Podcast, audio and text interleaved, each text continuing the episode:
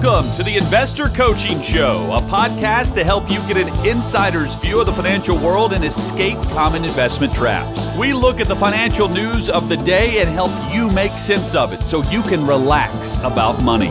And here's your host, Paul Winkler. Uh, one way or the other, I would like to. We always like to say a special thank you, and he's always gracious enough to stop by, so I can say it in person to Paul Winkler because uh, Paul makes it possible for us to get out and about. I absolutely love getting out and saying hello to folks and speaking to them to them directly, like we just did with Fisher Brooks, like, like we're about to do with Alice Rowley. And Paul Winkler makes that possible for us, and I so appreciate not only uh, his making this possible, but also his financial wisdom when it comes to uh, financial planning and all those good things that make me a client and make me an endorser as well. Hello, Paul. Hey, man, this gets me out of the office too. You love that, right? I like it because it's work. I, I, you know, I, get out of the office. I use the air quotes. Anything. Uh, right. Uh, how are things? I, I asked Paul. I said, "How are things going in the in the world of finance?" And he gave me a look. He's like, "Haven't you lit?" I said, "No, that's what I have you for." The markets are good, uh, and, and a lot of it has to do with a couple different things. Interest rates, uh, you know, you Yeah. see some increases, but then you see some inflation numbers that came in. And that helps because a big cost of doing business as a company is your expense of interest. Mm-hmm. And if you can reduce your interest costs, you can reduce expenses, and that can help profitability. And then you don't worry about inflation getting out of control. And, uh, that, that has- makes the market happy? these- yeah, that has made, especially value stocks, uh, really makes value stocks. There did- are there are different segments of the market, and people don't recognize that. They hear, "What is the market doing today?" And I go, "Which one?" Right. You know, because you have large growth companies, totally different area than small companies. But define. You just used a phrase that I want you to define for me. That's why I love having you here. So what, large- what is a value stock? So a value stock, think when you drive around town, you see the billboards say, "We buy ugly houses." Uh huh. and you think, well, you know, why would somebody want to buy my ugly house? Because Mm-hmm. they can fix it and they can make it more expensive and then they can make money. They flip it. Why is it that we in America are so enamored with the growth companies, which is the opposite? We buy expensive houses mm-hmm. because we're familiar with them. They are the companies we do the business with the most. And therefore, what happens, this is where, where people are missing the boat on investing. Warren Buffett was a value investor, pretty doggone successful guy. And yet, what he did to become successful, most people don't even know about. So, so is it is it as simple as? I mean, I- it's none of it's simple, but Oh, yeah, it is. ad- identi- identifying those companies that are repairing. I mean, if you compare it to the house, Yeah. right. So, is it, it a matter of d- identifying those companies that are set to repair their house to get their house in order that they're going to see that growth? Is that what we're talking about? They're they're in, Some of di- that? in they're in disrepair. Is Right. is really and you think why would I invest in a company in disrepair because they've got to pay more to use your money. And if you look at I'll just give you an example. Let's say you put a, dollar, one dollar in large US growth companies in 1926. That dollar's worth like 14,000 right now. All right? Not bad. Not bad. Not bad at all. Now, most investors haven't gotten anywhere near that return in stocks. If you look at the returns that they've actually gotten, and it's because of behavior. It's when they get in, when they get out. But just say, what if you did the same thing in small value companies, smaller distressed companies?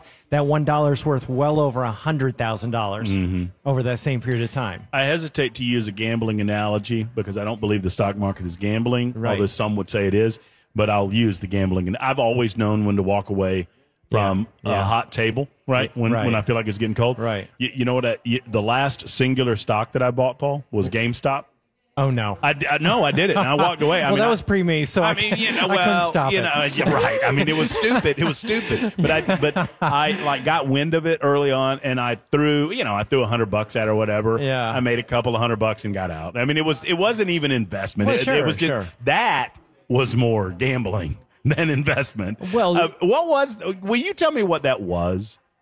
Yeah, so shorting. So when you short a stock, Right. what you do is you borrow it and then you sell it. This sounds like it should be illegal. Mm-hmm. You borrow it, you sell it at let's say $50 and you're hoping like anything it'll go down to 30 so you can rebuy it and give it back to the person you borrowed it from. Now, what happened Should was that be illegal? well, it used to be you had uh, what's called an uptick rule. In other words, the stock actually had to go up in price before you could do that, before you could sell it. They got rid of that Increasing rule. the risk. And what it did is it led people to gambling and betting that the stock was going to go down. Now, if I want to bet the stock's going to go up, what do I do? I buy it. Right. And then I hope that it'll go higher and then I sell it. Now, that's betting, that's gambling as well. And I say that, you know, think about the stock market. I mean, it's like me coming to your house and borrowing your car with your Yep. permission Yes. and selling your car. And then hoping you can replace it, and I don't know the difference. yes, exactly. That's exactly exactly what it is. So what happened is he had these professional investors. They think they know better than everybody else what the stock's really worth, and they're gonna go and short the stock. They do that, and then what happened is you had these kids that came in and says, "Nah, we're gonna we're gonna buy the stock. We're gonna drive the price up, and here's what's gonna happen: you can't buy it at a lower price. You're gonna actually have to buy it at a higher price, and you're gonna have to cover your short. You'll hear that term." And I, then- I remember during that period of time rooting for rooting for the kids. the kids because you wanted that stock were to they, go up. they were out gaming the gaming of the system. That was the idea. That was the idea. That's what made it such a big deal, and that's what made it so news- newsworthy. Is that the little guy was gonna win, but they didn't. they didn't. No, they didn't. Most people that got into the stock, actually, like you, actually heard about it. Right. It was news.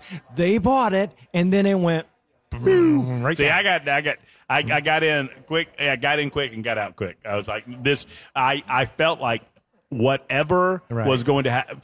This wasn't sustainable. I'm like, I have no idea what's about to happen, but what's happening right now is not sustainable. Somebody's either going to put a Sure. kibosh on this or it's going to blow up on its own. Well, most people they approach investing like gambling. You said that earlier, Right. And I say to somebody, "Hey, do you have a business? Or do you know anybody that has a business?" Oh yeah, I know somebody that has Joe's hardware store. And you say, "Well, do you think Joe, when he goes to his hardware store, thinks of himself as gambling? He's going to his company." And of course he doesn't. No, of course not. Well, you think about it when you own stocks, you own companies. You're only gambling if you're doing what you find so often happens on Wall Street. And I say so often because I did a workshop recently. Actually, repeating it on Tuesday. If anybody wants to go check it out, it's, Love it. It's at noon, and then it's going to be repeated. I think at seven o'clock at night. But what I do is I take the big fund companies and I show on their websites how they'll tell they're telling you that they are actually engaging in what I tell people never to do, which is buying, selling, jumping in, mm-hmm. jumping out, trying to trade stocks. And that is the problem that investors have is that they approach it or their companies or their investment advisors approach it like gambling. And that was the revelation for me 20, oh my goodness, 25 years ago when I studied under the guy that won the Nobel for economics mm-hmm. was that this is not investing, this is gambling. And I am going to open a company that does something 180 degrees different. That's So- how the show started. Well, radio that's show. all. That, that's incredible. And three hours a day, by the way, on uh, Three hours tomorrow. Saturday, not a day. Well, right, well, that's sorry, I should say three, three hours nobody every, wants to every this three Saturday, three to hours a day. six. Yeah, yeah. Uh, Paul Winkler is on Super Talk 99.7 WTN, and he just he dives deep into the world of investment uh, and financial planning. So, have we avoided a, you know, not, forget the technical definitions. Uh, we were concerned inflation was out of control to the point that interest rates would have to go up to the point that it would create a, re- a recession. yeah, do we have a soft landing? I mean, I mean, is that yeah, ask. yeah, yeah, Is that is that what's happening right now? That's the hard thing about recessions because when they say, are, are we in a recession? Typically, you don't even know you're in a recession until, you know, two, three months into it.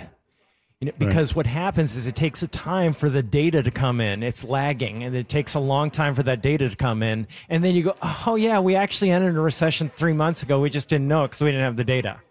So that's the challenge with the stock market. When somebody goes, hey, is the stock market going to go down? We're in a recession. Well, the reality of it is the stock market actually looks at information as it comes in, and you may not get that information for three months, six months. Mm-hmm. So trying to figure it out and get ahead of it is a futile exercise. So are we in a recession? We won't know until later. We won't really know whether that's happened or not. And so it's almost a question that is moot because because there's such a lag.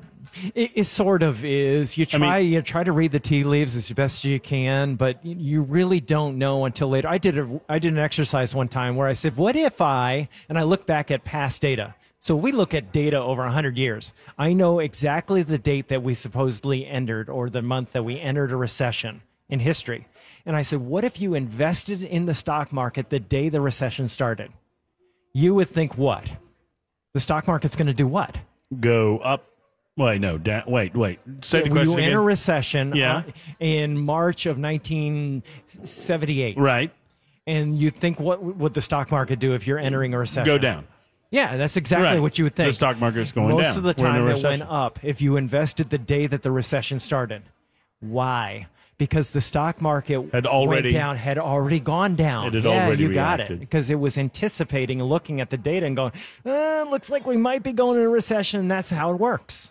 That's pretty. You're you're so brilliant. And right before we came on the radio, he chided me because when, when I made the transition, it was it was intercompany transition. Yeah. But I my somehow, and I blame myself for not being proactive, laziness. Um, I dropped the 401k component and I haven't picked that back up. And I got to do that. I mean, that's just, and I think the reason I bring this up is not to embarrass myself, but to help people understand how easy this is to It is- happen, it's- right? it's hard to I moved from yourself. Birmingham to, to Nashville. I allowed it to fall through the cracks. You know, I didn't dot all the I's and cross Yeah. all the T's that you're supposed to. And now I'm just leaving money on the table, right? Well, well, there's a really interesting study as to why people put things off. And what they found is they actually did brain scans and they looked at their brains and they said, oh, functional MRI, oh, where's the activity going on? And they said, think of yourself, Matt. Think of yourself and Matt Damon, let's say, a- movie star. Okay. when they looked at the brain scans, totally different, totally different. You think about yourself differently and you think about him. Uh huh.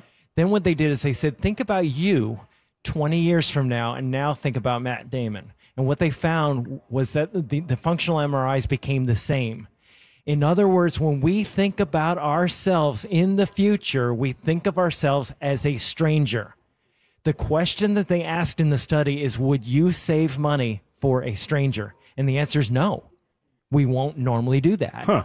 So what happened, they did how they fixed it. It was fascinating. They artificially aged somebody. Yeah, that guy 20 years from now is not me. really That's not me. you. That's not you. You That's can't even me. relate to him. Right.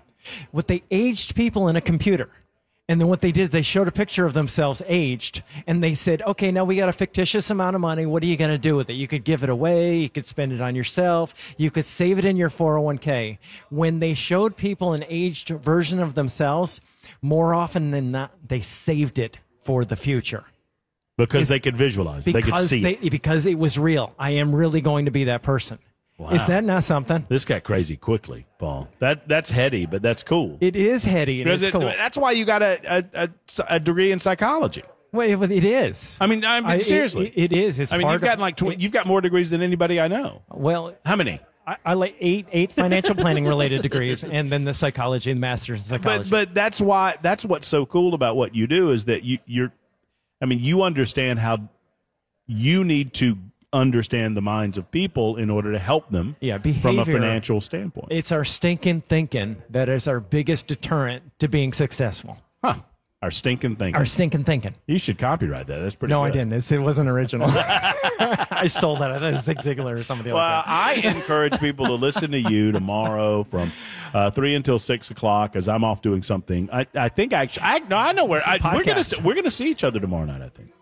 I, I think. Are you going to be there? Oh, I don't know that I'm going to be there. I don't know that I, I, I am sponsoring it, but I don't know that I'm going to be there Well, because I you Pamela asked me if I would because Phil and I were so close. Well, I know uh, for those who don't know, and, I- Yeah. and this is a great way to end the conversation, but I, for those who don't know, Yeah. um, the late, great Phil Valentine is being inducted into the, Yeah. posthumously, obviously, into the uh, Tennessee Radio Hall of Fame. Yeah. And you're part of the sponsorship of, uh, of the event. Uh, and I was honored to be asked. I didn't. I, I'd met Phil on occasion, got a great opportunity to talk to him on a couple of occasions Uh-huh. uh, at events that we were both at, and just what a great human being. I, I didn't know him enough to call him friend, but of course you did. Yeah, Uh, yeah. And just what an honor for your late great friend. Yeah, I miss him. He, he's he's such a he was. You'd see him in the hallways at the station. He would always stop and talk, and he would be. I, I remember him because I I went back like twenty years with him. Right. And I'll never forget the one things that happened is he was advertising something, and I said, "Oh, you might not want to be advertising this." And he said, "What?" And I told him, and he he stopped. that's how much he cared about the companies that he advertised. So for. he was well. I mean, uh, that's cool. That- yeah, that- it, that's- shows the that's integrity. integrity. Yeah, right? he had the integrity. So he was one of those kind of guys, and he was always inquisitive. He always wanted to learn, and you know, he was always taking in new information. It was inspiring to see a guy like that that was always on the move. That You know, it's funny. You know, I relate to that in this way. People occasionally will come up and say, "Hey, do you, you know, whether it's you or whatever company I'm talking about on Mm-hmm. the air, it's the. It seems to me to be the oddest question because I know where my mindset is. Is hey, do you really believe you in really that? believe in that? Yeah. I'm like, well, of course I do. Otherwise, I wouldn't be talking about them. And I'll Right. tell you a quick story. Yeah. Uh, years ago in Birmingham, this is probably 20 years ago. Uh-huh. Um, I used. I was talking about one of my clients. I won't name them. Uh-huh. Uh, and you know, just doing the thing, and I, every experience I had had on that surface level, visiting their place, seeing their trucks or whatever, Right. was a positive one. Yeah. And then I had to call and ask for their services, and they came out and they charged me a rate that I thought was exorbitant. uh huh. And so I did some research, went around to like companies, Yeah. and got a lot of different. I mean, I got really in mm-hmm. there and like, this is mm-hmm. specifically what they did. Mm-hmm. And then I had to go back to my boss and say, I can't. I don't believe in this anymore. I don't believe in this anymore. And my boss comes back to me and said, he says that if you drop him, he's dropping all of his advertising. Yeah. And I said, Steve, oh, what do you like pressure? I said, Steve, what do you want me to do? And Steve Armstrong, I'll name him because this was a moment for me because I'm in like in my tw- I'm young Yeah. and I'm scared at this point. I Yeah. said, Steve, what do you want me to do?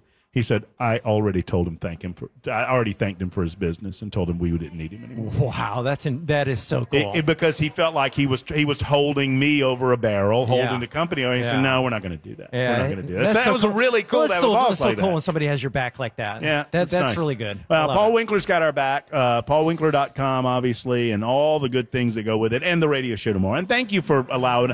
If not for you, we wouldn't get to do this, and all these fine people wouldn't fun. get get to be annoyed while they drink their beer.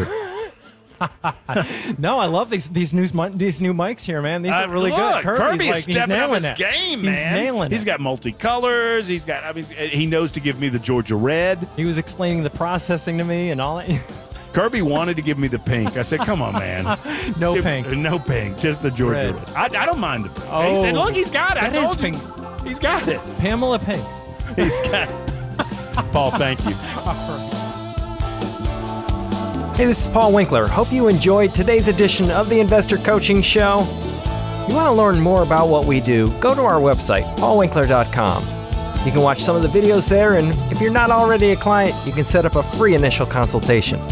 Until next time, I'm Paul Winkler, reminding you that I believe that more educated investors are more confident investors, and confident investors are more successful investors. Have a great one. Advisory services offered through Paul Winkler Inc., an SEC registered investment advisor. The opinions voiced and information provided in this material are for general informational purposes only and not intended to provide specific advice or recommendations for any individual. To determine what investments are appropriate for you, please consult with a financial advisor. Paul Winkler Inc. does not provide tax or legal advice. Please consult your tax or legal advisor regarding your particular situation. Matt Murphy acts as a paid promoter for Paul Winkler Incorporated. A promoter provides a testimonial or endorsement of our firm. Matt Murphy was not compensated for this interview.